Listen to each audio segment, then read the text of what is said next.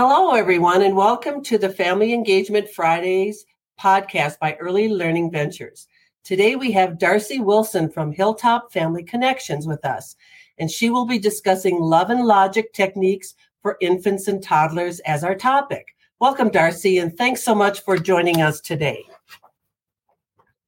Hello, everyone. So, today I'm going to discuss love and logic. The piece on love and logic that I really wanted to discuss is our boundary setting with um, our infants and toddlers, what that looks like. Um, so, first, I guess to march forward with that, in with within your infant, within the first two years, you're not doing a whole lot of boundary setting. you um, within those six months, you're tending to those babies' needs. Within that first year, even, you're taking care of everything that they need and maybe just redirecting um, when they get into things. So, redirecting, taking them when they start to become crawlers and walkers, take them away from that thing. Just saying, if you do a little bit of a, a song, they will, um, it'll come they'll remember it a little bit better um, within their within their little minds. And if you do it over a period of time then that will trigger them almost as a one liner to stop doing um, the activity that you didn't want them to do. So let's just say that our little crawlers are getting into papers and books and we don't want them to do that. So i'm going to pick up my baby. I'm going to put them over by some toys. I'm going to just as i pick them up i'm just going to say uh-oh no thank you you know, and just put him over by the what I want to put him over by. And as he's playing or she's playing with that, then or they are playing with that, then I'm just going to clap. I'm going to praise. I'm going to encourage um, that play. Um, and then when they crawl over that again, then I'm just going to do the same thing. And that's how I'm boundary setting with a with a crawler. With a walker and our sticky little finger toddlers, um again i'm going to do that same thing. I'm going to be like uh-oh no thank you. Kind of see what they choose to do because they may look at me and they may say i'm going to do it anyway. And then and then we're just going to take them we're going to sit with them to play with them with something and we're going to really praise them for playing with that thing. And if they go back over to the undesirable you know um things that you don't want them to get into, then you're going to redirect again. If they keep going over there and they start seeing it as a game, um, then maybe I'm just going to block off that area, or maybe I'm going to put, you know, my little toddler, you know, in a high chair while I'm cooking and let them cook with me um, just to kind of get them away from that. I'm going to be assessing a few things. Um, are they tired? Are they hungry? Are they thirsty? And um, can I can I give them a little a little bit of something um, because their memory before three just you know really isn't there or strong, and even at three it's a little patchy. So that's what I'm going to do. If as a caregiver, if I notice that I'm getting frustrated with my child then I'm going to say, What's wrong with me? Have I self cared? Can I do something for myself to get myself away for a little bit, to listen to some music, watch some baby animals to trigger that nurturing part of my brain to get me out of that maybe triggered state or exhausted state and up into my nurturing brain? Um, and if there is nobody there to do anything with me, the things that I did with my kids when they were little, um, and many other families have done as well, is sometimes you just, you know, give up, get on the floor with them, lay down there with them, and play with them. Sometimes that is your break. so they don't really understand children, babies, and children who you're just teaching these skills to really are just learning your boundaries, just starting to understand. They don't know right from wrong. And so we're just going to look at it through the lens of, you don't know. So I'm going to teach, um, you know, like pre teach. And so what that means is I'm just going to be showing them kind of what I want to do. I'm going to teach them how to do it. And maybe like you would in potty training, you know, go back over there and be like, no, these are, you know, no, no, and then walk back over to the toys and praise, praise, praise, praise, praise. Walk back over to the items you don't want them to get into. Walk back over to the toys, praise, praise, praise, praise, praise.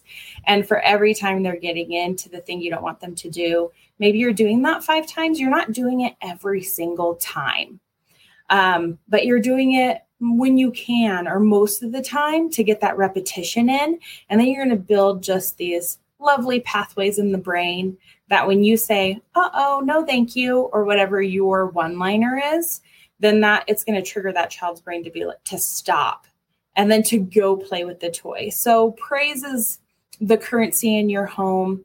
Let it be genuine. Don't overly praise or or let it be fake but children of this age really love animation so the bigger that we can be the more bigger with our gestures and face expressions that we can be, then the better.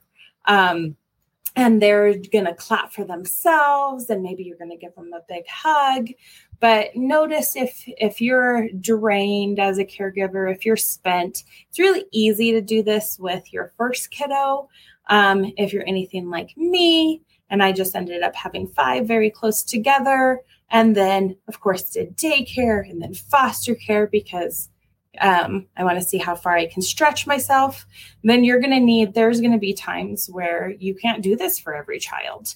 And you're going to need to just gather up those babies and say, we need to get this energy out of you, especially if we've redirected and we can sense that we're getting frustrated. So then that's when I would just baby gated area off. If it's nice outside, go outside. Um, maybe we turn on some music and we all start dancing together and we create an activity that we can all do together that provides a lot of excitement so we can get that energy out. Um, when we do start seeing behaviors in toddlers and that defiance, it really usually does come from them being bored. I have a lot of energy.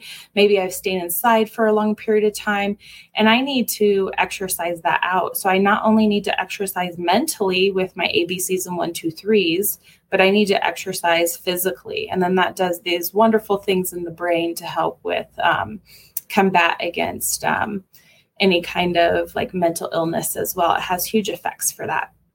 So if if it's cold outside and we can only spend a little bit of time out there, then I'm going to couple that time and inside time to get that energy out. And that's what you're going to do. Toddlers get exhausted just as babies do really fast. So you're going to every hour I maybe I need to spend 10 or 15 minutes just getting your energy out if I have a high energy child or children. And then and then for that next hour, maybe I can trust them to play with Legos as I check up on them and as they get some of my stuff done.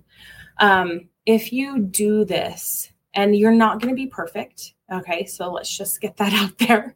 None of us are perfect. Um, so when I do mess up, and let's just say I snap at my child, I I yell, I'm frustrated. I'm like, why can't you listen?